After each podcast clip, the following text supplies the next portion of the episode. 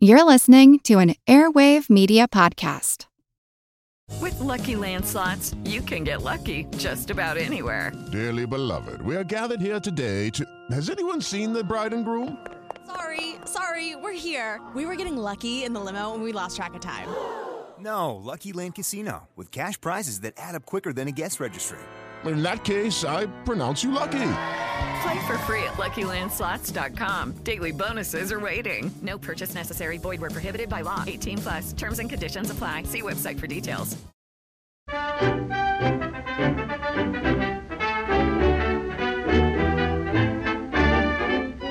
Greetings, happy holidays, and happy new year to you all. Welcome to 2024 and to an all new edition of Attaboy Clarence. Delightful to spend some time with you, and how glorious it is to be celebrating the world of classic movies even today.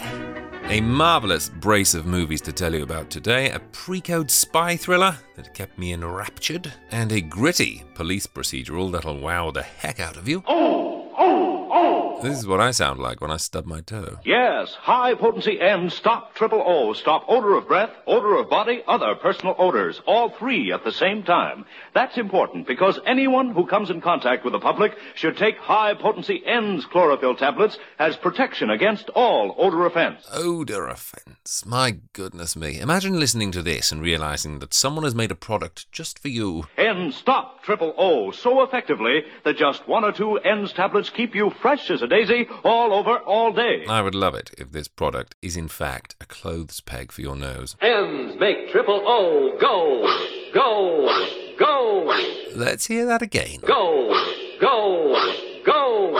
Yep, that's the noise that Zorro makes when he's leaving his mark. Try this test. Rub an onion slice on your hand. Now, I don't like where this is going. Now moisten an Ennds tablet and rub it over the same spot. Why, the odor's gone. Exactly. That's how high potency Ennds act inside your body to stop odors where they begin. High potency Ennds are guaranteed to stop triple O the very first day or money back. Well, it all sounds No very. deodorant, mouthwash, chlorophyll chewing gum, or toothpaste, nothing that acts only in the mouth or on the surface can possibly stop triple O. Okay, I'm sold. You must take chlorophyll internally for these results. So get Ennds, that's E-N-N-D-S, Ennds, pleasant tasting and safe as any garden vegetable. That is one hell of a tagline. Get high potency Ennds available everywhere. He's still Trial going. size only 49 cents, larger sizes even more. I'm sorry, but it was becoming annoying. Great. Now I have a body to dispose of, and the smell will be unbearable. If only I had. Ah! Just put the old clothes peg on.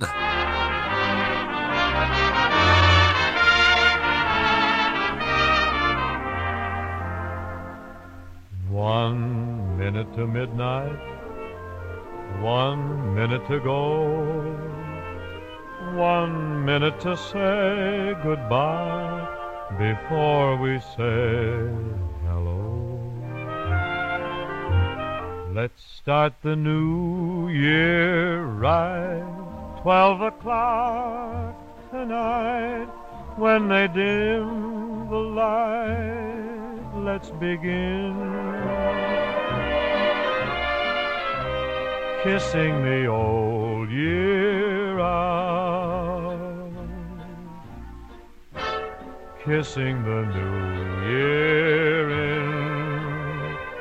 Let's watch the old year die with a fond goodbye and our hopes as high as a kite. How can our love go wrong if we start the new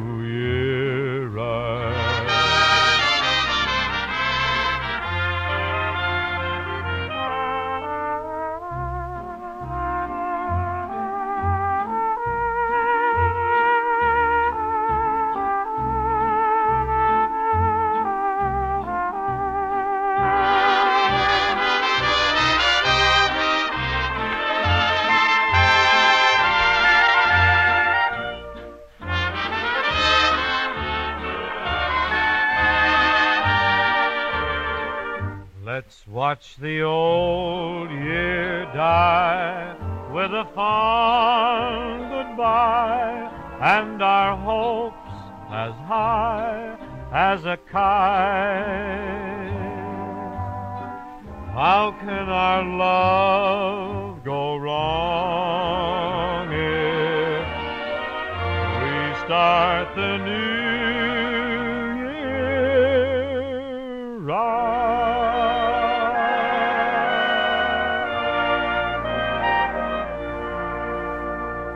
Lovely. Kicking us off this year, Bing Crosby with Let's Start the New Year Right. And let's get to some movies then. One of my favourite cinematic discoveries during the holiday period was one that I was almost sure that I wouldn't enjoy. Not many people have a glowing opinion of 1934's Stamboul Quest, directed by Sam Wood, with a script by Mank himself, Herman J. Mankiewicz. Seems like people are quite cool on the film, and so I put it on expecting something of a snooze fest. I was delighted to be proved wrong. I was almost instantly suckered in, and I found it to be a delightful dive into espionage and seduction, with a definite pre-code edge to it all. It has its issues, but we'll get to those in a minute. This stars Myrna Loy, George Brent, Lionel Atwill, Leo G. Carroll, and C. Henry Gordon. And here's a clip. Well, Fräulein Doctor,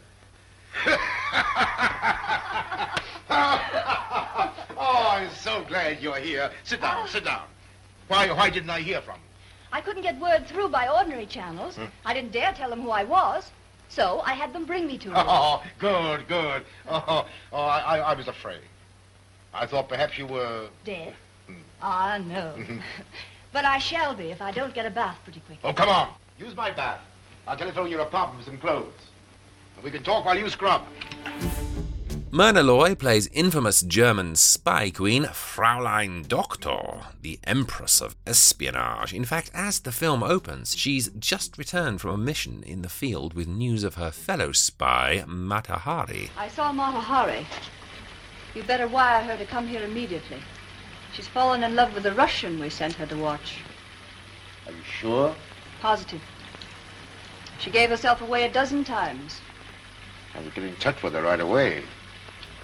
In code MM4, That's the code the French know. the code she probably sold the French. I wonder if she did. So do I.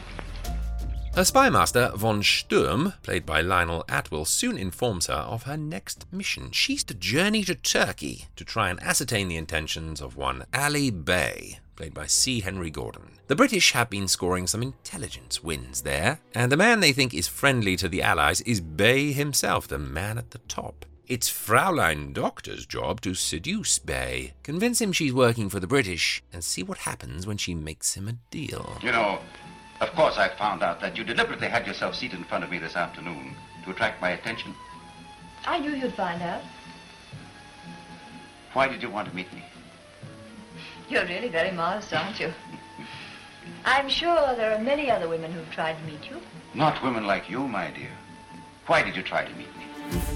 There's a spanner in the works, though, and he's a burly kind of spanner. American Douglas Beale, played by George Brent, has been recently arrested in Germany, and before Fraulein journeys off to Turkey, she's asked to use her feminine wiles to determine if Beale is innocent or guilty of spying for the Allies. She swiftly deduces that he's nothing more than an innocent tourist, but it's too late. She's been too seductive this time. In fact, Beale has fallen head over heels in love with Fraulein Doctor, and as much as she doesn't want to admit it, she's fallen for him too. What will happen when Beale trails off after Fraulein when she embarks on her dangerous journey to Turkey? Will he inadvertently give the game away? Will their love survive when he discovers the games she plays with the enemy? Surprising you didn't meet your uncle, isn't it?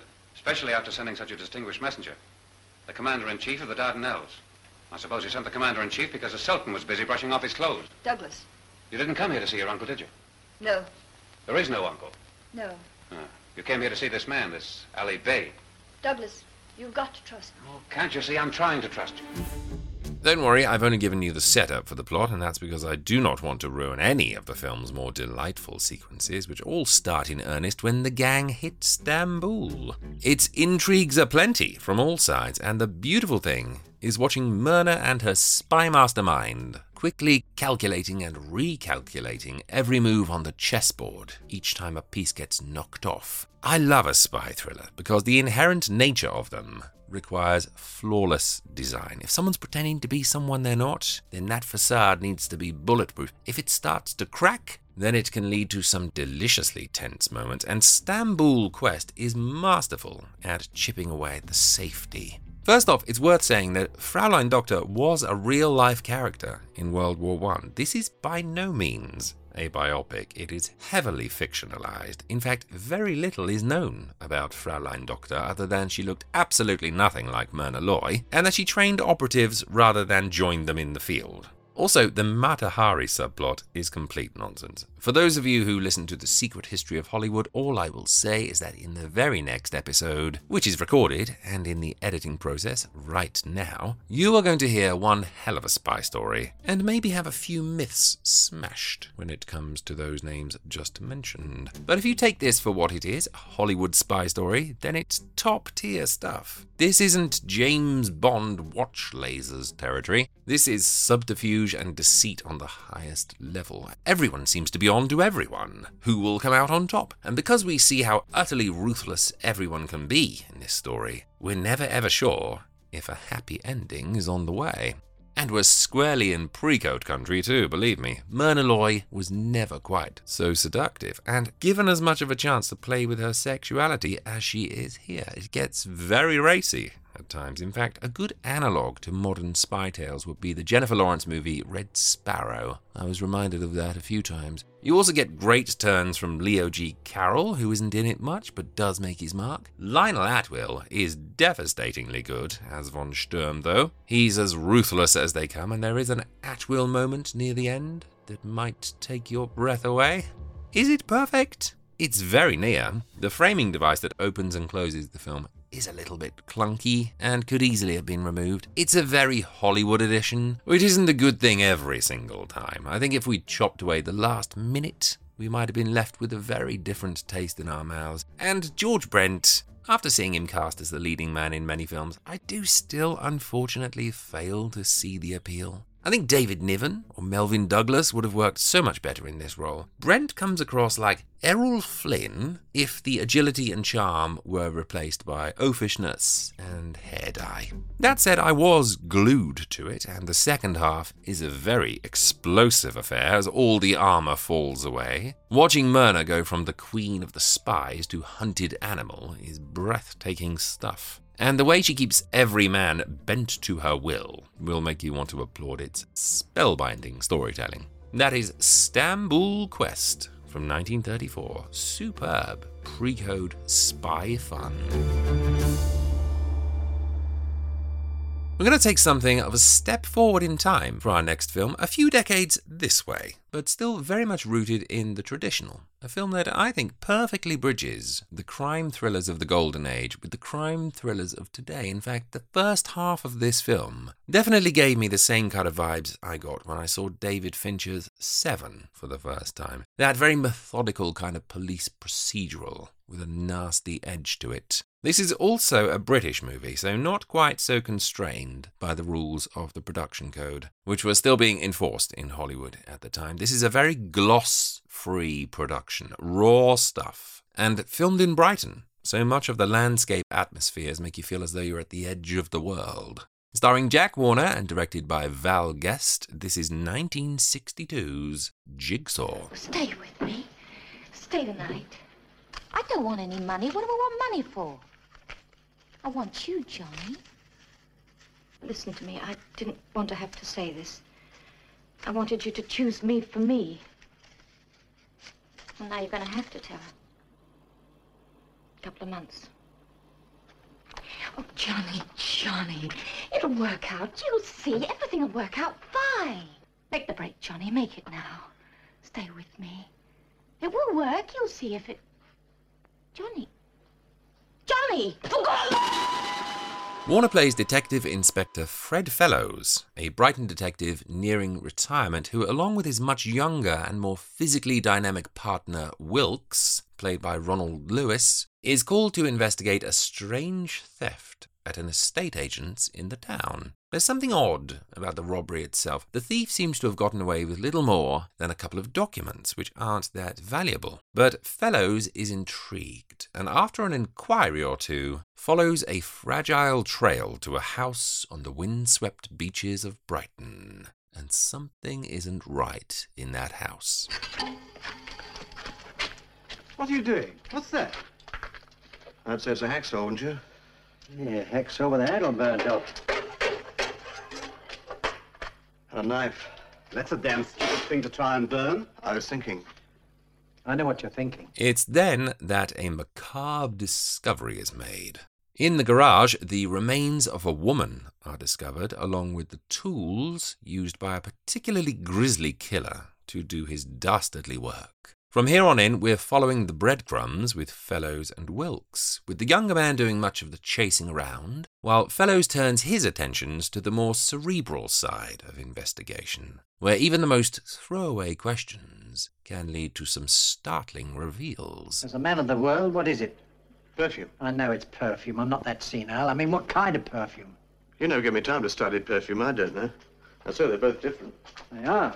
Lots of women use more than one perfume. Yes, but how often do they use two bedrooms? This pillow came from the other room. One or two bedrooms, the answer's not going to find Campbell. If we can get enough answers to enough questions, we'll find John Campbell.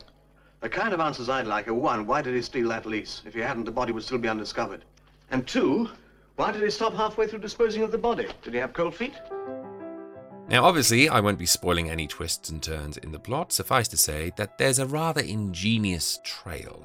The pleasure of watching Jigsaw, though, is first in its tastefully constructed atmosphere and mood. This is filmed like a ghost story for Christmas. The rural locations are remote and spine tingling, and the more urban settings are grimy and dusty and claustrophobic. There are some visual touches that provide true wow moments too. Val Guest is really telling a gorgeously visual tale here, and the complete lack of musical score adds to the kitchen sink realism and the seriousness of the task at hand. The plot itself always leans on the side of plausible, which I love. The investigation feels like just that. There are no clanging coincidences that lead to breakthroughs, no car chases, no shadows on the stairs. This is a horrifying murder case with seemingly no clues at hand. Therefore, when Fellows asks the tiniest of questions, and receives morsels in return that sometimes pay off and sometimes don't, it always feels authentic. You follow eyewitness accounts and check records and visit suspects, and each time the picture becomes that inch more filled in with detail. Lastly, it's such an absorbing story that you just can't take your eyes off it. You never get lost in a sea of names or fussy details. You go from step A to witness B to shop C to clue D. The exposition is buried in the dialogue for the main part, so you don't feel talked down to. In fact, this film does a better job of making you feel as though you're a fellow detective on the trail than most crime films I've seen. And as I say, because we're in Britain, it can get away with a few grisly additions that just weren't possible in Hollywood. The whole film feels lived in. The characters are beautifully drawn, especially Fellows, played by Jack Warner. He's wise, he's mature, he's approachable, he's funny, he's charming, but he's also not so full of his own ego that he becomes obnoxious. The film is equal parts showing his genius at detection and also his training of the next generation of investigators. I adored it. I think it's a superb, overlooked classic of British cinema and a definite jewel in terms of crafting the detective story format that we're also in love with today. If you want a taut, fascinating, adult thriller that's heavy on procedural but still light enough on its feet to entertain you, then look no further than Jigsaw from 1962. And Stamboul Quest and Jigsaw are both in my classic movie library, so if you're signed up at patreon.com slash attaboysecret, or you've followed the link in the show notes of this very episode, then get watching. I'd love to know what you think.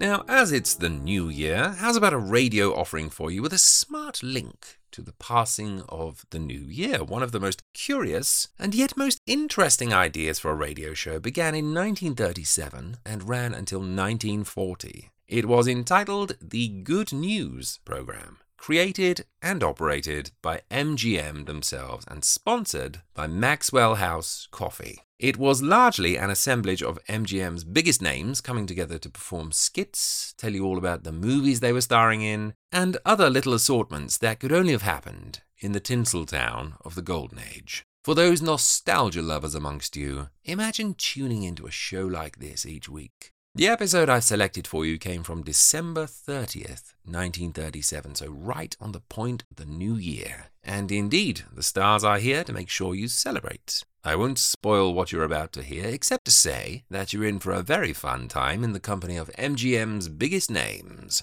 And your host for the evening, a brightly talented young man whose name you may know well. Welcome to the Good News Show, folks, because let's face it, the world could always do with more of that. Enjoy. Good news of 1938.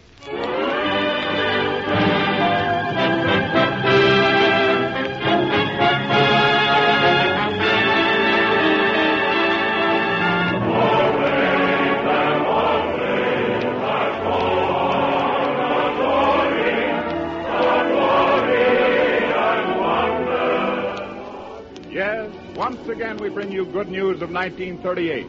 An hour behind the scenes in Hollywood, brought to you direct from Metro Goldwyn Mayer Studios, home of Hollywood's greatest stars.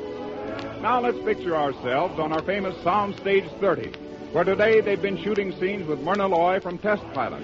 Tonight, stars and players have crowded onto the stage to hear and take part in our good news program. And what a program! We're going to hear Myrna Loy, Wallace Beery, Lionel Barrymore, Fanny Brice, Frank Morgan, and many others, as well as Meredith Willson and his orchestra.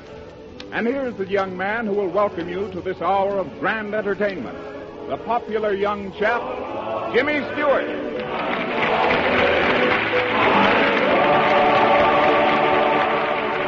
Hello, everybody.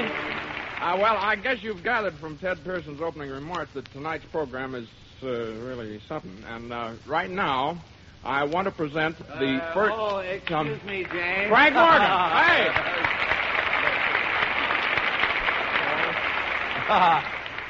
Uh, you said Frank? Uh, yeah, Yeah, that's Frank, me. yeah. Oh, isn't it? Well, uh, Jimmy, I just wanted to wish you a Merry Christmas. Oh, thanks, Frank. That Christmas was last week, but. Uh, oh, was it? Well, that's funny, and here it is again. Well, my time certainly does fly.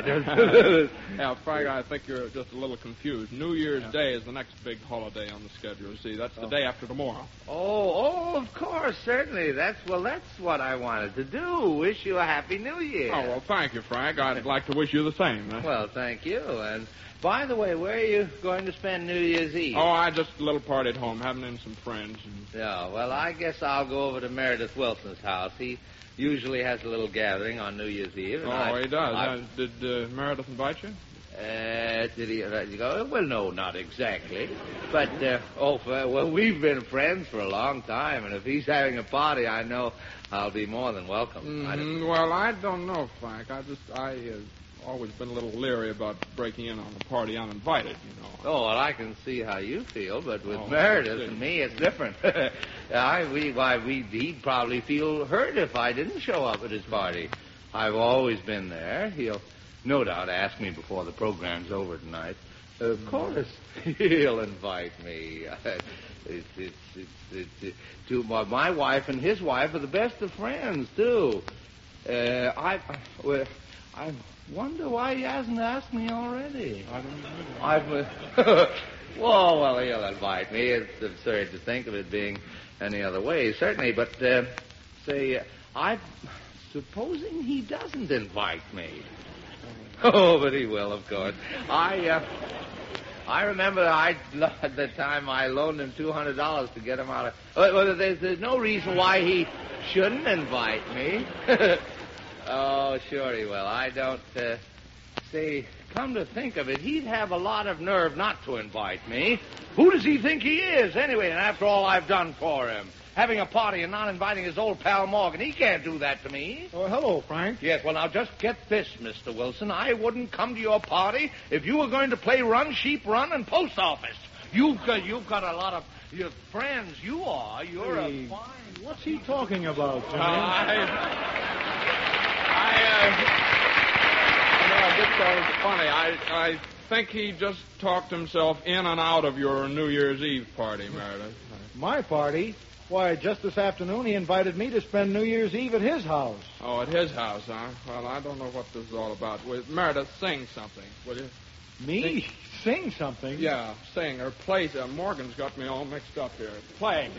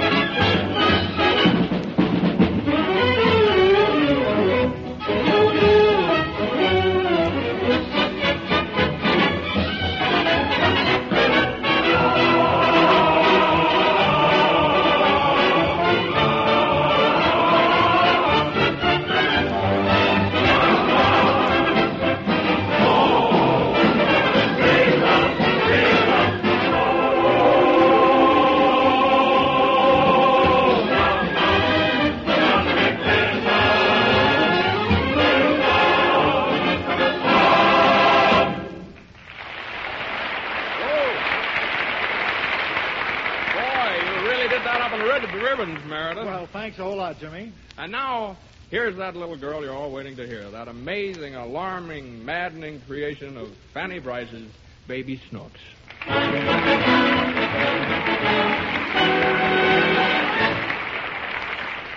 Snooks, where are you going? No place, Daddy. You're acting very suspiciously. What have you been doing, Snooks? Playing with all the little boys and girls, Daddy. Then what are you doing in the house, rummaging through the silver closet? I'm looking for a spoon. What do you want with a spoon? I want to look down Tommy Hutchins' throat. You want to look down Tommy Hutchins' throat? Yeah, he swallowed the key. Well, what key? The key to the trunk. And I need the key, Daddy. Well, what do you want to get into that trunk for? I don't want to get in. Mary wants to get out. You locked little Mary Hutchins in the trunk? I didn't mean to lock her in, Daddy. Oh, you didn't, eh? She crept in after Dickie. Dickie and Mary locked in a trunk? Snooks, this is terrible. Why did you do it? So they couldn't tell who locked Nursey in the closet. Oh, Snooks, you're a very naughty child. I don't know what to do with you. Should I go stand in the corner, Daddy? No, come here. Now, Snooks, you've got to learn to be a good girl. Listen, I want to tell you the story of a very, very good man who never harmed anyone. Yet through his goodness, he conquered the fiercest animals in the whole world. Is it about you, Daddy? No, it's the story of Daniel in the lion's den. Now, once upon a time, there was a good man named Daniel. Daniel who? Oh, just Daniel. And one day, Daniel was carried away from his home in Jerusalem by a wicked king. What was he carried in? Oh, I don't know. He was just carried away. In an airplane? No. In an automobile? No, he was carried away on a camel. Who? Daniel. Now, the wicked king carried him away. What wicked king? Nebuchadnezzar. Nebuchadnezzar who? Nebuchadnezzar. He carried Daniel into captivity. What, Daniel? The Daniel we're talking about. What are we talking about? Snooks, I want you to pay close attention or I'll spank you. Now, Daniel became the king's favorite. And one day the king said, What king? Nebuchadnezzar! He said to him, Said to who? To Daniel. What did he say to him? That's just what I'm going to tell you. He said to him, Who said to him? The king! The king said to him. Why? For no reason at all. He just said to him, My good man. Who's good man? Listen, Snooks. The king said to Daniel, I like you very much. Hmm? I like you very much. I like you too, Daniel. All right, Snooks, all right. Well, the king wanted him to do something wrong. He wanted him to lie to the people. Daniel wanted him to lie? No, the wicked king. And when Daniel refused to do anything wrong, he was thrown into a den of fierce lions.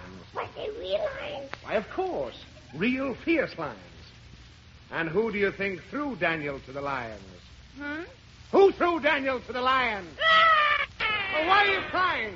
I didn't do it. I know you didn't. The king threw Daniel to the lions. And although the king expected to see Daniel torn to pieces, he was not. Who was not? Daniel. What Daniel? The good man. What good man? Have you been paying any attention to me at all? Mm-hmm. Well, what have I been telling you? You tell me. All right. There was once a lion called Daniel who took a very good man and threw him at the king. And the king didn't want to do nothing wrong, so he bit the lion. Oh, Mommy. Mommy, quick, come here. What is it, dear? What happened?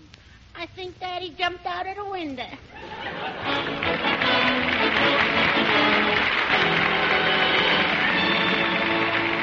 Now, I want you to hear a success story. The story of a little girl who was discovered in the East by an MGM talent scout and is now in Hollywood. Hey, uh, Frida, Frida Starr, come on. Come on up here. Hey, and now stand up on here. Boy, you're little, aren't you? Now, Frida, uh, we'd like to know a little something about you. Uh, where'd you come from? I come from Brooklyn. Oh, I see. And how old are you, Frida? Thirteen. Thirteen. Now, how'd you happen to take up singing? The teacher at school heard me singing in the hall one day, Uh huh. and she said I ought to study voice, and so I did. Oh, you did. Right. Well, tell me, Frida, uh, how did the MGM talent scout happen to discover you? On account of Brooklyn, I guess. Ah, well, how, how on account of Brooklyn? I sang at the school in Brooklyn, and somebody was in the audience that had a friend, and the friend had a cousin that knew Mr. Altman. Oh, and- Mr. Mr. Altman, that uh, MGM talent scout, huh? Yes, sir. And that's what brought you here. Huh? Mm-hmm. Well, That's right. well, ladies and gentlemen, Frida Starr will sing Romney Light.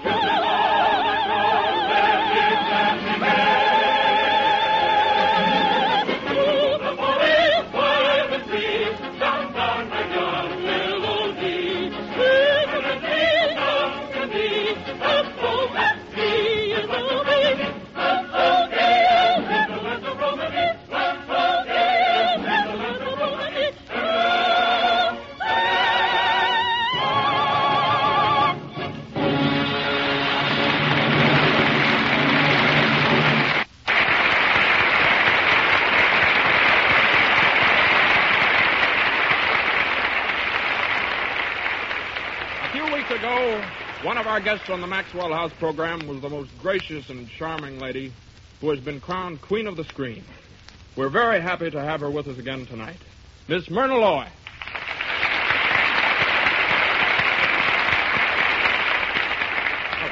Thank you, Jimmy. Now, Miss Loy is going to play a part of Nancy Turner in a sketch called Sweet Mystery, written for her by George Oppenheimer. Yes. And Jimmy Stewart plays the part of Alan Turner, Nancy's husband. Oh, yeah, Miss Loy, I just want to take a little time here before we start this sketch to tell you that you've always been my dream girl, Miss Loy. I just wanted to tell you.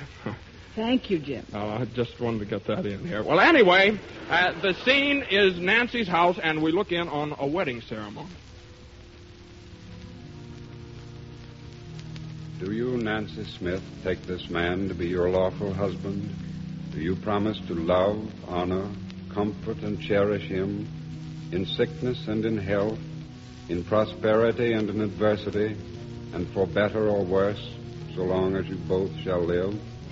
I do. Before these witnesses, I, by virtue of the authority vested in me by the state, and in the name of the church, do now pronounce you husband and wife.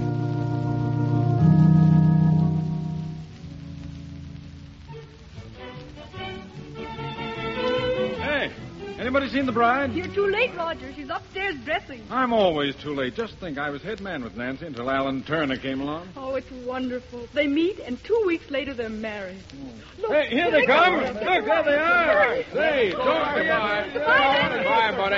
Goodbye, everybody. Darling. I'll make that double. Oh, careful, darling. Keep your eyes on the road. Well, I'm sorry, that's impossible unless you get out of the car. you know, I feel something like chicken curry. There isn't an inch of me that isn't covered with rice. That's my favorite dish. Oh, Alan, just think. Two weeks ago, I didn't even know you. No. And now? Well, now you still don't. Would you, would you mind just keeping on saying that for the rest of the trip, huh? We'll say it for the rest of our lives. Yeah, you know, we're going to be a couple of awfully dull conversationalists, but we'll like it, huh? Of course, we'll say other things, too. Oh, yeah, yeah, of course. Like, uh, pass the salt, and uh, I need more money, and uh, the baby's crying, and... Well, you have made plans. Oh, sure, sure, sure. Then, then, of course, there's that unfinished business of finding all about each other, you know. That's the wonderful part of it, Alan. Most people, when they marry, know everything. There's nothing to find out. There's no mystery, no glamour. That's right, darling. We'll just spend our lives finding out things about ourselves. Wonderful thing. Darling, would you be very disappointed if I told you I'd had a very dull past? Well, I'd break your neck if you hadn't. Say, uh, hey, by the way, who was that strange-looking cluck that kept kissing you all the time, Becky? That strange-looking cluck, Mr. Turner, happened to be my brother. He came all the way from England for the wedding. Oh, well, I guess he just hadn't gotten his land legs yet. What do you mean by that? Well, it's nothing. He's just weaving a good deal. I- Elmer does not weave. Elmer? Uh-huh. What, your brother named Elmer? And what, may I ask, is so funny about Elmer? He was named after my grandfather, and he was a general in the war between the states. Oh, which side? Confederate, of course. Well, well, what do you mean? Of course. You know, there were generals on the Union side, too. For instance, my grandfather. Oh, your grandfather fought on the Union side. He did? Well, well, well. Well, well, well. What do you mean? I was just wondering if there is something in heredity after all. Well, my grandfather's side won. That's right. Rub it in. No, now, darling, hasn't anybody told you the war's over? No, you. In the name of the North, I'd like a kiss. In the name of the South, I surrender. Thank you, Junior. Junior. Where'd you get that junior stuff? I don't know. Oh, yes, I do, too.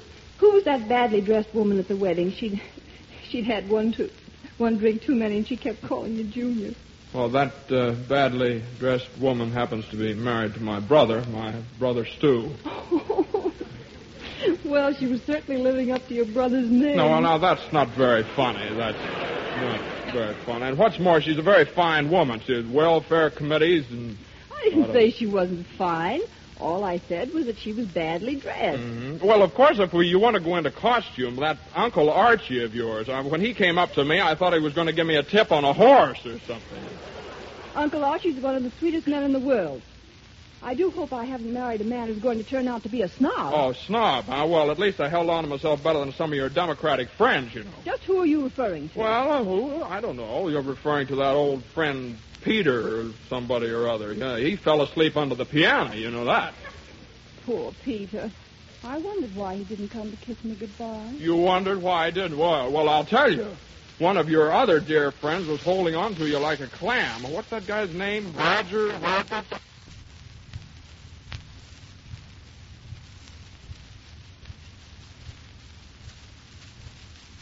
I suppose you mean Roger Ormsby. Well, it just so that happens. Orm, that's the one, Ormsby. That guy. I bet he kissed you goodbye 50 times. Why, Alan, you're jealous. no, no, I'm not jealous. I'm just observant, that's all. It, says it, it isn't very pleasant for a guy to have his wife mauled all over the room by a whole lot of strange men. Oh, now you're making me out cheap. No, I never said that. No, but you implied it. And don't drive so fast. Well, now you're going to tell me how to drive. I merely said don't drive so fast. Nah, I guess I know how to drive. That's only a guess. But if there's anything I hate, it's a backseat driver. This is a fine start to a honeymoon. Married one hour and you hate me already. No, I didn't say that. You did too. Well, I said I hated backseat drivers. Don't tell me what you said. I heard you and stop going so fast. I'm not going fast. You're going over 60. Nonsense. It says 65 on your That, speedometer. the speedometer's wrong. Aha. That's fine. That's all we need. Pull over there. Pull over. Uh. well, where's the fire? She. How fast I- do you think you were going, young fella? Well, I Uh, don't know. officer, we were only going 40 miles an hour. Oh, yeah? I had you clocked at 65. 65? Why, Alan, darling, your speedometer must be broken. Yeah, that's right, officer. It said 40, didn't it, sweets? Yes, darling. Come on, skip the mush and get down to business. You was going 65. Well, uh, officer, it was this way. I... You see, we were just married. Oh, yeah? I've heard that one before. But look, officer, Rice. Yes, Rice. Uh, if you don't believe that, here's a piece of wedding cake. Well, I, uh, I'd ought to run you in. Oh, officer, you wouldn't. Just as we're starting on our honeymoon? Yeah, it might affect our whole married life, you know. All right, I'll, I'll let you go, but don't let it happen again. Oh, thank you, officer. Ah, thanks a lot, old man. Okay, thanks for the wedding cake. I'll, I'll take it home to the missus. Ah, Wasn't he sweet? yeah, he's a nice guy. Alan, Yes, Nancy. I love you, darling. I love you, Nancy. And forget about what I said about Roger and the rest of them. I'm sorry about your sister-in-law. Oh, forget it. Oh, darling, I'm so glad that cop came along. Yeah, so am I. We'll never fight again. No, no, no, I'll never be jealous either. I wish I knew his name. We ought to be grateful to him for the rest of our lives. Yeah, yeah, he's a swell guy. And handsome, too. Uh, noticed that. Of course. Too bad he wasn't at the wedding. He could have kissed the bride. There you go implying things again. And don't drive so fast. Well, who's driving fast now? You are. You're over 60 again. I am not. You are, too. I, I am not. Alan, Yeah. you better bring out the rice and cake, dear. That man's here again. Thank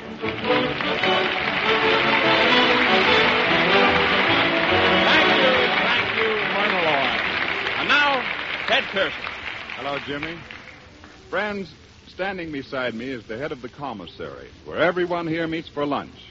Her job is to provide meals for the stars, executives, directors, writers, cameramen, and extras, which makes her practically house mother to the entire MGM family. Mrs. Frances Edwards. Good evening, everyone. Now, Mrs. Edwards, what's the size of that official family of yours? How many persons do you serve on an average day? About 2,200. Ooh, you serve 2,200 people a day. My, that's a lot of people. Hmm. I should say it is a lot of hungry people. Hmm. Speaking of food, how many cups of Maxwell House coffee does your family drink every day? Well, let's see. Of course, beside the commissary, we have a coffee shop adjoining where the stars and others drop in for coffee and a bite to eat during the afternoon. I'll tell you about what some of our famous people like to eat with their coffee soon sometime later. But to get back to we serve from 2,400 to 2,600 cups of Maxwell House coffee a day, not counting what we send out to companies shooting at night. And I'd say that's a lot of good coffee. Hmm, agreed, Mrs. Edwards. It is good coffee. But tell me, Is Maxwell House an economical coffee for you to buy? I've certainly found it so. You know, using coffee in the quantities I do, I find I get more full flavored cups per pound of Maxwell House because of the way it's packed in the vacuum can. Why, of course, it's always roaster fresh, not only when I buy it, but when I use it. Thank you, Mrs. Edwards. And remember, friends, you too may buy as many cans of Maxwell House at a time as you like, whether three pounds or 300 pounds, as Mrs. Edwards does. And always know the last can you open will be just as fresh and full flavored as the first can. And this full flavor means full value, means more cups per pound of Maxwell House, more of that rich, rare goodness of this coffee that's always good to the last drop.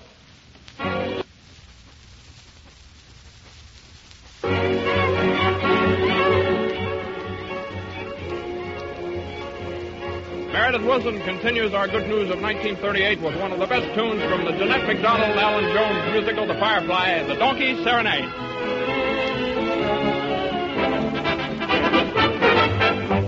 You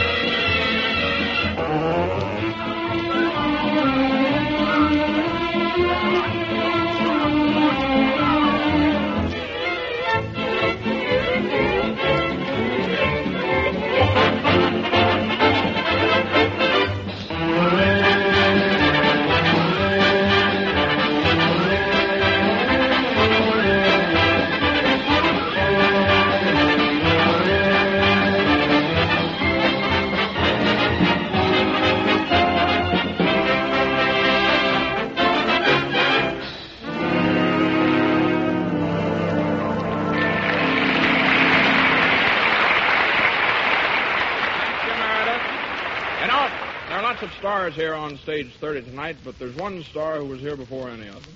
He's made a picture with all of them, I guess, and there's not one single one of them that hasn't learned something from him. Tomorrow, his latest picture, The Bad Man of Brimstone, will open in your favorite theater, and he's here tonight to tell us a little about it. Wally Beery.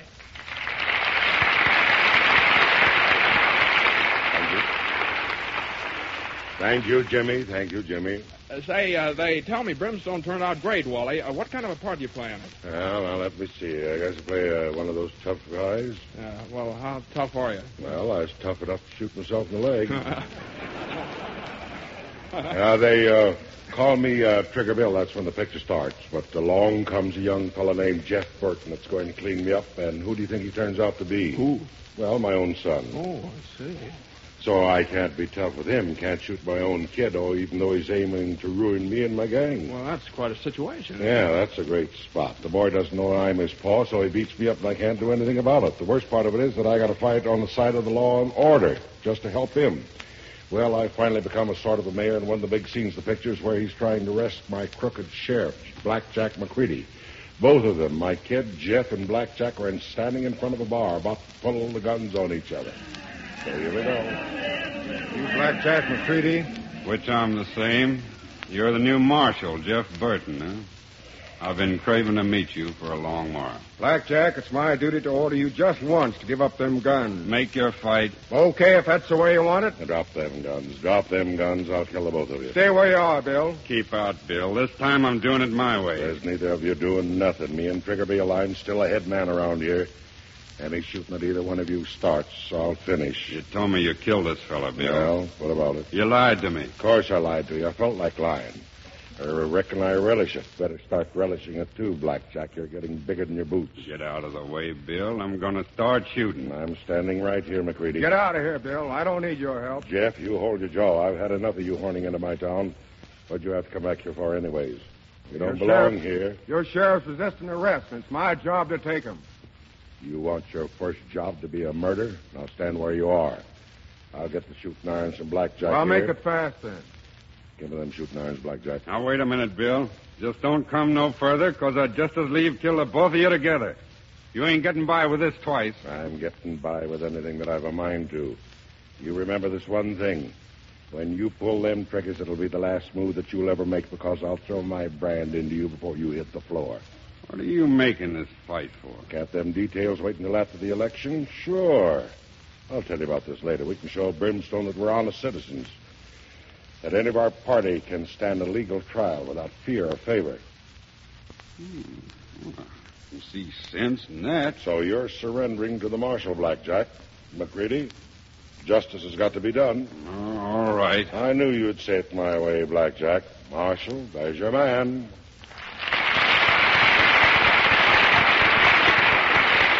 Ah, that was mighty fine, partner. Well, thanks, Tenderfoot. How long would you say it took that scene to play? Well, about three minutes, I guess. Why? hmm Well, you know, Jim, it's not right. Nobody's ever seen those people who work behind the scenes. Nobody ever hears about them, but without them, no picture could be made. Yeah, that's true, but I guess there's not much you can do about it. Yes, sir, it is. Uh, we can at least give the public a chance to meet him. Yeah, well, I think that's a swell idea, Well, Wally. that's what I thought. So I'd like to have you meet the man who made the sets for The Bad Man of Brimstone, the art director of MGM, Cedric Gibbons. Thank you, Wally. Ah, a new Cedric Gibbons, huh? Uh, tell me, Cedric, what do you think is the most important person connected with the uh, making of pictures? There's no question, Wally. The scene designer. No doubt about it. What would a movie be like without sets? Well, a picture like Brimstone, nature made all the mountains, trees, and things like that. But unfortunately, Wally, nature didn't make those things according to script. So we even had to design and build nature's handiwork. We had to fix nature up the same as any actress, so she's camera proof. So a designer can make a tree, too, huh? Certainly. Mhm. Sometimes we've got to build whole cities or towns. I don't suppose you gave it much thought, but how do you suppose the town of Brimstone found itself on the MGM lot when you were shooting Bad Man of Brimstone? We built it. Planned it just as if we were building a real town where people actually live. Well, too bad some of those props weren't as real as the town. Which props do you mean, Wally? Well, in the saloon, you know, the bottles. You Oh. know, Well, uh, we're only worried about the camera. If a substitute for the real thing photographs as well and is more economical, we use it. In this case, what was in those bottles photographed perfectly. Yeah, you should have tasted it. You're not supposed to drink the props. Yeah, Wally. well, don't worry. It's the last time. Well, Cedric, I'm glad you were here tonight. I wish I could bring all of them, like I said before, hundreds of them that you never see. As for Cedric Gibbons and myself, I like to say so long.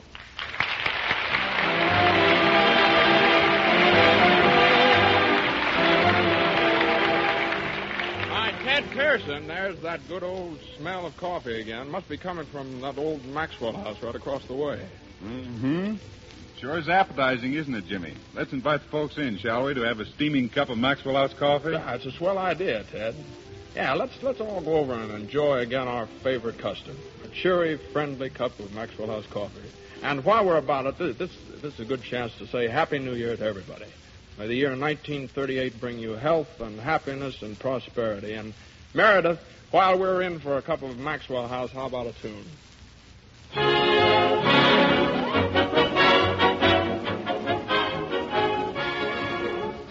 Pause now for station identification. KFI Los Angeles.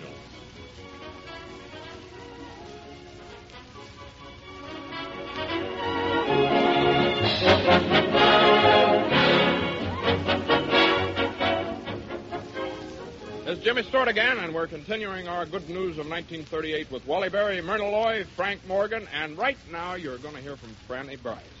Imagine a small apartment in New York City. At home, Mr. and Mrs. Sam Garfinkel, and uh, they're worried about money. Tim, we owe two months' rent. There's no food in the house. When you gonna go out and look for a job? Sadie, one of these days my inventions are going to make me rich. I don't work like other men. I work with my brain. Even when I was a night watchman, I invented something to keep out boilers. Yeah, and you couldn't get out yourself. Listen. For all you know, I may even get rich yet from that sweepstakes ticket I bought. Don't mention that ticket. You took my last two and a half dollars that I was saving for a permanent wave. Sweepstakes. Come in. Mrs. Garfinkel, a cablegram from Ireland. A cablegram from Ireland? Thank you. Sam, is somebody in Ireland interested in your invention? Why not? It's an automatic potato peeler. Come on, nu, open up already. Wait, wait, wait. I'll read it to you. Oi. Oi, Sam, a terrible thing has happened. what's the matter? Oi, we won the sweepstakes. So what are you crying? Because I can't believe it. Don't be foolish. Eh, Chip. Look at me. I'm calm. Sweepstakes we won. Yippee, yippee. What are you laughing like a goyle? Sam, we're rich. Yes, if our horse wins, we'll collect $150,000 and retire. You know, Sam, for the first time since I know you, you look handsome. Ah, Uh, hey, what's the name of our horse? Sahara. Sarah, that's my sister. Not Sarah, Sahara. And if Sahara wins, then we're rich, not before. Come in. How do you do? My name is Sanford. I represent a London syndicate that buys up winning sweepstakes Yeah. tickets. I've come to make you an offer for your ticket. Well, uh, how much would you offer, for instance? I'm willing to give you $5,000 for half interest, so you still have a chance to win on the other half. What do you say, Sadie? Would you like to sell half the ticket or keep it all? Hmm, If it was possible, I'd like to do both. But you can't have your ticket needed. You'll have to decide right away as they're soon running the race, and once the race starts, it will be too late. Quick, Sam, turn on the radio. Maybe they're broadcasting the race. All right, Sadie. Brad Blatty speaking from Aintree where the Grand National Steeplechase is due to start seven moment. The weather's cloudy, but the track is fast, and Sahara's the favorite. Sarah's favorite? Yes, she's the favorite.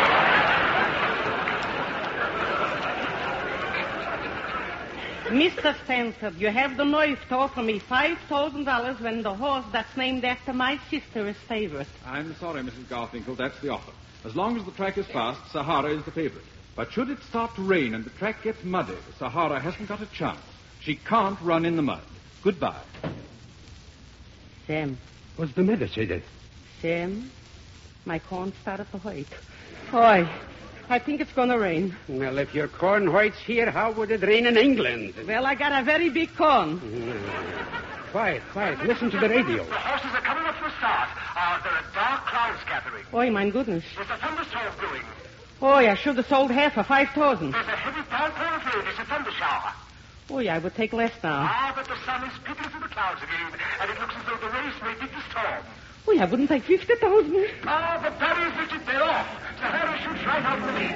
Sarah, my darling, my sweetheart, run, and don't let them catch you. Get up, Sarah! Race. Sahara's in the lead, but it's beginning to rain again. Oi. It's beginning to rain in earnest, but Sahara's still out in front. My gentleman's second and Red Rover third, but now my gentleman is in front. Oi. Now Sahara's in front. Now my gentleman's in front. What kind of a gentleman? Don't let a lady go first. Come on, Sarah, I'm begging you. If you are true sister, you wouldn't let me down. Get up, Sarah! That rain's coming down in torrents. What a storm. Wait, I think Sahara fell. Oh, yeah, you're sure? No, it wasn't Sahara. They're going for a stretch. They're neck and neck. Four horses are practically even at the finish. There'll be a nose finish as sure as you're. If it's a nose finish, Sarah will win. The decision is very, very close. We'll have to wait for the judge's confirmation. Oi, Sam, I can't live through it. Here's the decision. The winner, Yeah, yeah. Red Rover. Oi. Well, we wouldn't get 150, but Sarah. but Sarah surely second, so we'll get 75,000. Second, Yeah, yeah. Blue. Oi. So we wouldn't get 75,000, but Sarah surely third, so we'll get 50,000. Third, Yeah, yeah. my gentleman. Oh, you call that bomb a gentleman? What happened to Sarah? She's out of the money. The sweepstakes is over, and now the sun is out. Yeah, and so are we.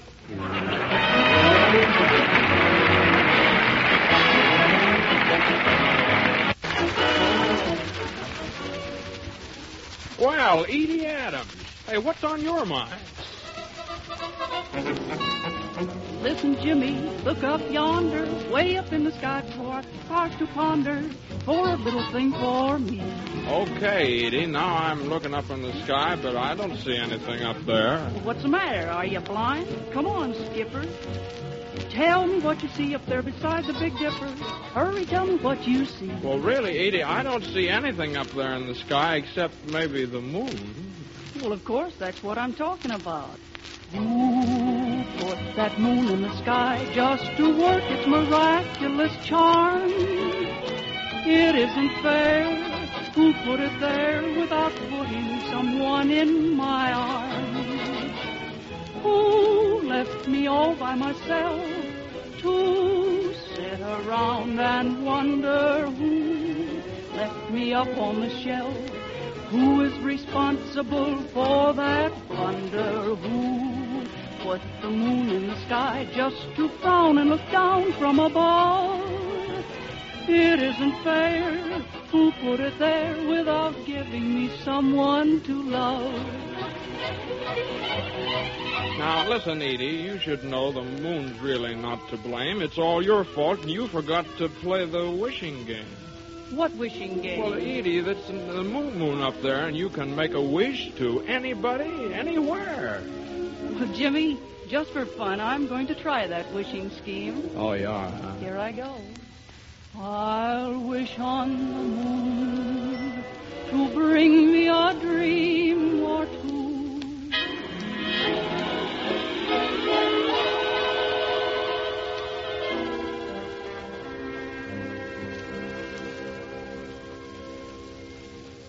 Here I stand once more upon the sand of Manakoora, moon enchanted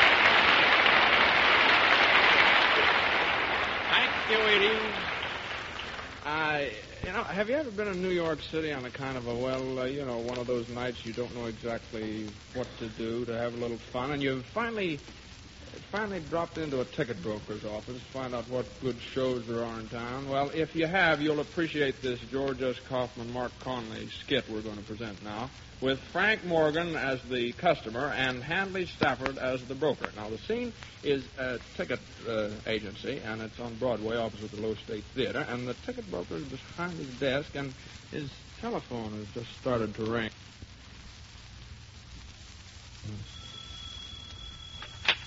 Hello? McTyson Ticket Agency. Two for the Astor Theater? Yes, they'll be $18 apiece. Well, why so much? Well, you see, I have to get them from another broker, and uh, he has to get them from me. Sorry. Oh, is this the McTyson Ticket Agency? Yes, sir. yeah, well, that's what I thought. As long as the name was printed on the window, it's been silly to be some other place, wouldn't it? Mhm. it's, uh, of course. They are you, Mr. McTyson? Yes, sir. And what can I do for you? Well, of course, you don't know me from Adam, but uh, well, Adam would look a good deal older than I do. I said, uh, you should know me from Adam. After all, I'm dressed. Yes. Well, I might as well tell you my name is Pritchard, Mr. Pritchard. How are you, Mr. Pritchard? oh, there's a little matter I'd like to take up with you if you've got the time. At your service. Yeah, well, thanks. I, uh, well, frankly, it's about theater tickets. I see. Well, I like frankness, Mr. Pritchard. I believe in it. Good. Then we can talk business. Absolutely. You uh, sell theater tickets here? That's right. Yes, well, you're looking at a customer. all right, sir. And what would you like to have? We have tickets for all the leading theaters. Well, could I see some? Now, here you are. I don't think you'll find a finer collection of tickets anywhere in the city. Now, just take a look at that one. Oh, sir, that's lovely. Kind of rub your hand over it. Oh, it's smooth as velvet. Nice? Yes, sir. That certainly is a nice ticket. Mm-hmm. Have you any blue ones? No, I haven't. Been quite a demand for blue ones this season. They go pretty early. Yes, well, this is a nice ticket, all right. I hope you don't think I'm funny, but there's one under there that I'd just love to have. Why, certainly. Uh, this one? Uh, no, not that. You- You're warm, though. This one? No, not that. This is fun. Uh, well, well, now wait. Uh, don't tell me. No, I won't. Uh, this little fella? That's it. Uh, well, I certainly want to congratulate you. You've picked out a very pretty ticket. Very pretty. yes, it uh, it doesn't break a set, does it? No, no. it? Well, uh, may I hold it? I just want to see if it fits my pocketbook. Why, sure.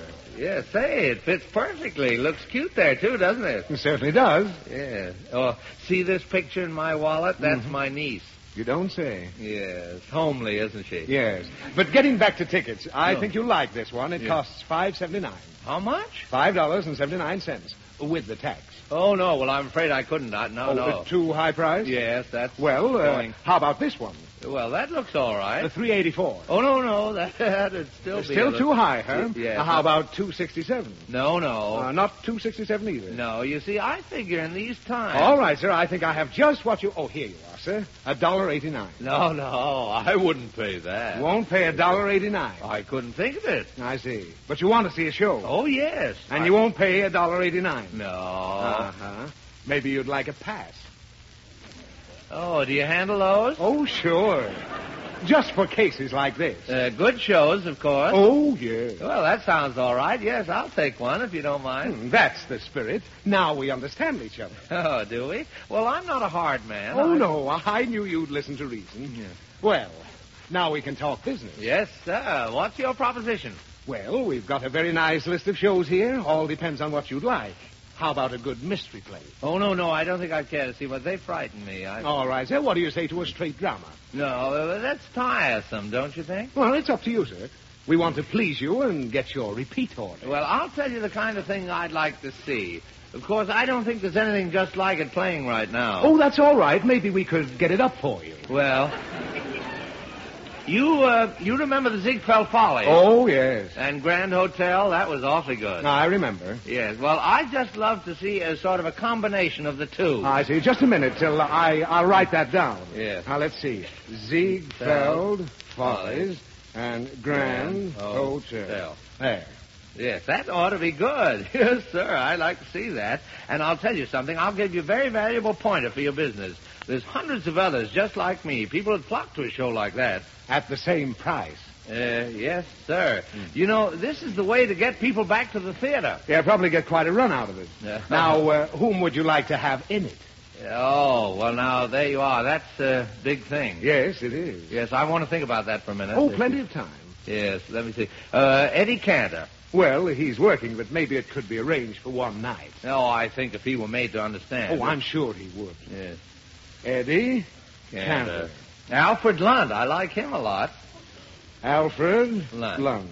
Beatrice Lillie. Oh, there I have to disappoint you. She's out of town. Oh, couldn't make it, you think, Well, she's in Pittsburgh. Never get here for one night. Oh, well, I'm kind of disappointed about that. Oh, you're not offended? No, no, no, but I can't say I like it. Well, perhaps we could put on another show later and have her. yes, let's do that. Okay, I don't want to lose you. No. Uh, now then, to get back, uh, the Marx brothers. Marx Brothers, yes. I'll see if I can get them. Yes, and oh yes, you remember I showed you a picture of my niece Caroline. I remember. Yes, she's very talented. I've often thought that if she could have her chance, you know, this might be a very good opportunity for her. Uh, Do you think we can get her? Oh yes. Yes, now let me see whom we've got. We've got Eddie Eddie, Cantor, Cantor, Alfred Lunt, Lunt, the Marx Brothers, Brothers, and and Caroline. Yes, that's a very well balanced bill. I like it. Now, about the theater, could they have some place handy? Uh, just as you say. Because one of the troubles of the stage today is that they build a theater so far from people's homes. I'll tell you what. Suppose I have them come up to your house. Then you won't have to move. Oh, that'd be splendid. Mr. Pritchard, you said? Yes, Eugene Pritchard, 718 and a half West 168th Street.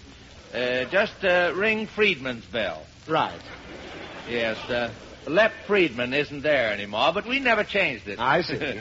if you really want Friedman, you have to go up to the Warwick Hotel. Well, now, uh, about what time, Mr. Pritchard? A quarter to nine? Yes, that'll be fine. I hope I don't forget and go out. Well, Mr. Pritchard, it's been a pleasure to serve you. Now, you're sure they'll come? I don't want to go all the way home unless there's going to be some entertainment there. Oh, they'll be there, positive. Well, that's fine. Goodbye. Goodbye. Uh, you know what, Mr. McTyson? This will not only help restore the legitimate stage, but it'll certainly brighten up my house. thank you. And thank you.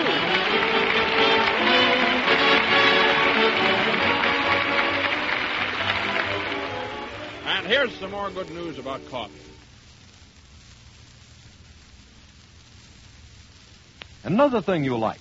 The new Radiant Roast Maxwell House coffee comes in two grinds.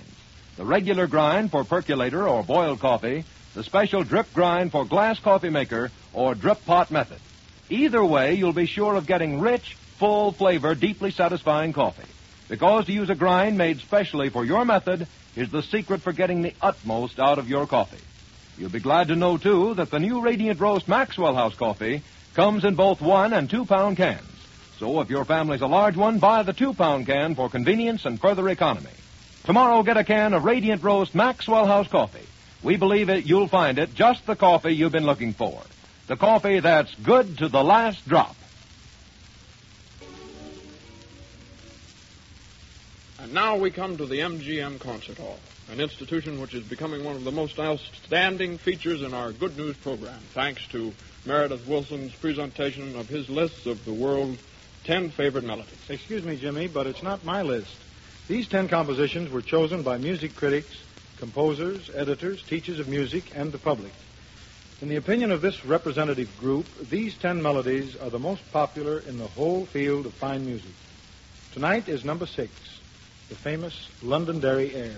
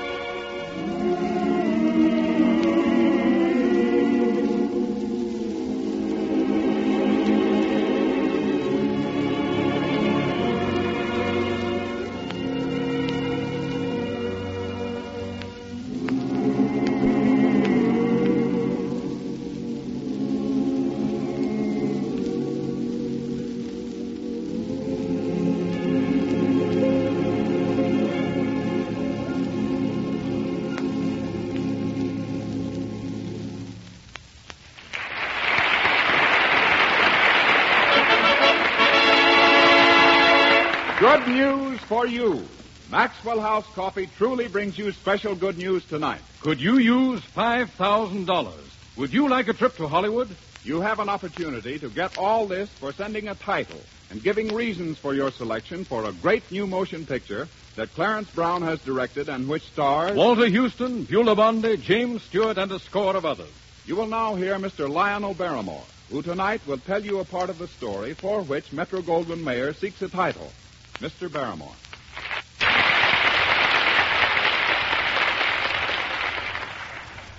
The original title of the story of this picture was Benefits Forgot.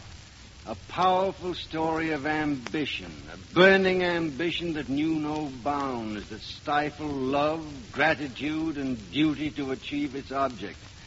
What does a man owe to his father and mother whose loving hearts set him out on life's journey? What does a boy owe to the girl who loves him, who believes in him in spite of everything and everybody? These are the central questions in this dramatic story which you're, uh, we want you to choose a title for. It's a story of Ethan Wilkins, a country parson, half pioneer, half preacher, who comes to a small Ohio town in the romantic period of the 1850s.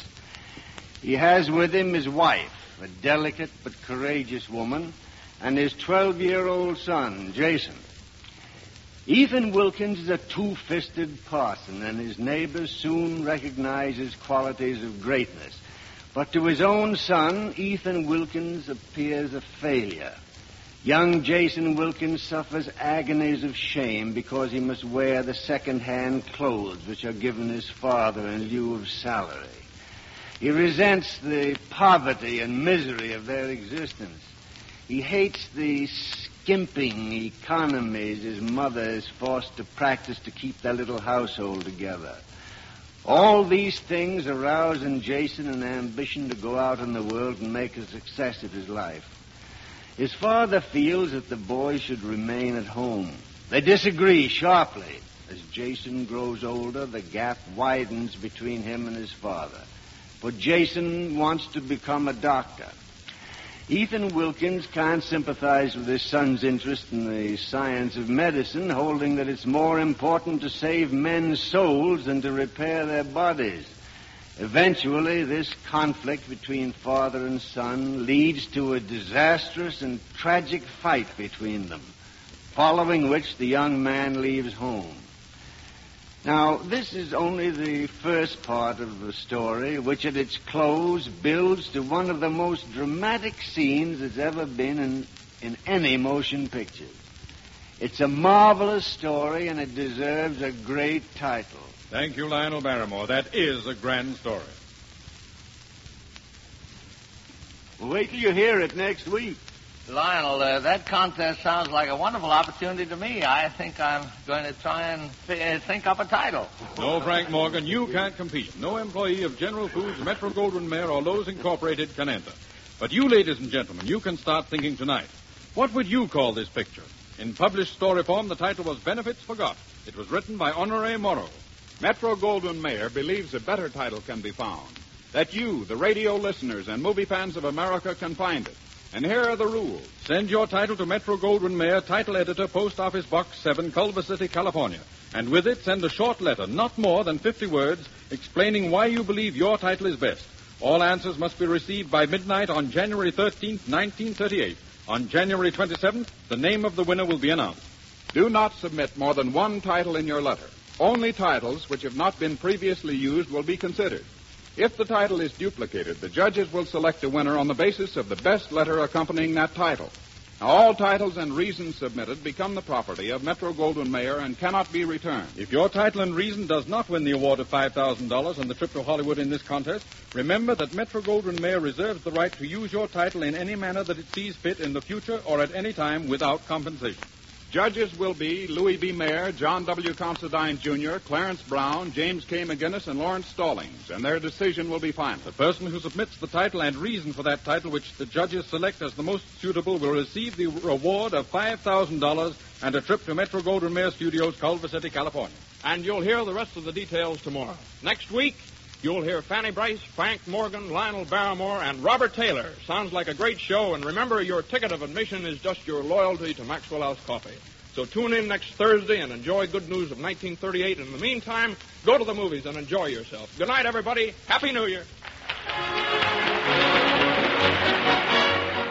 And that was Good News, hosted by James Stewart and starring Myrna Loy, Lionel Barrymore, Fanny Brice, Wallace Beery, Frank Morgan, and a glittering array of MGM Studios talent. Just beautiful. And if you ever want to slip away into a different time, I highly recommend you dig into the whole archive. It's nostalgia-tastic. I'll leave a link to the archive of episodes for you in the show notes of this episode. They're all freely available online and they'll cheer you up no end, should you need cheering. And remember, if you're a fan of these shows and you'd like to access not just the ones freely available on the feed, but the entire archive, hundreds of hours of reviews, old Hollywood deep dives, fun, frivolity, and much more, then start the new year off right and sign up at patreon.com slash attaboysecret. Sign up now and come along every Sunday to our beautifully curated film club evenings where I and a whole host of other old Hollywood fanatics gather each week to watch the very best movies of all time. And the best part is that you get to vote for the ones that we see.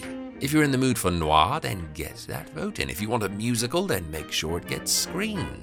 Every week, hundreds of people cast their votes, and it's so much fun to see films battling it out. Become part of the Film Club community now and also gain access to the complete old Hollywood archive of not just Attaboy Clarence, but also The Secret History of Hollywood, 12 complete biopic series including Cary Grant, Audrey Hepburn, the Warner Brothers, Universal Horror, Alfred Hitchcock, Val Lewton, The Thin Man, so much more. An all new episode of Carrie is currently in the editing stages, can't wait for you to hear that one. Plus, an intriguing new mini series entitled The Curious Tale of the Missing Pioneer has just kicked off on Patreon, and I'm having so much fun writing that. True crime meets movie time. Just go on over now to patreon.com slash attaboysecret or follow the handy link in the show notes of this episode. Only takes a moment to sign up. Well, that's all we have time for this week, though. Thank you very much for joining me. Happy New Year! Here's to a very old Hollywood 2024, and until we speak again, take splendid care of yourself and those you love, and bye for now.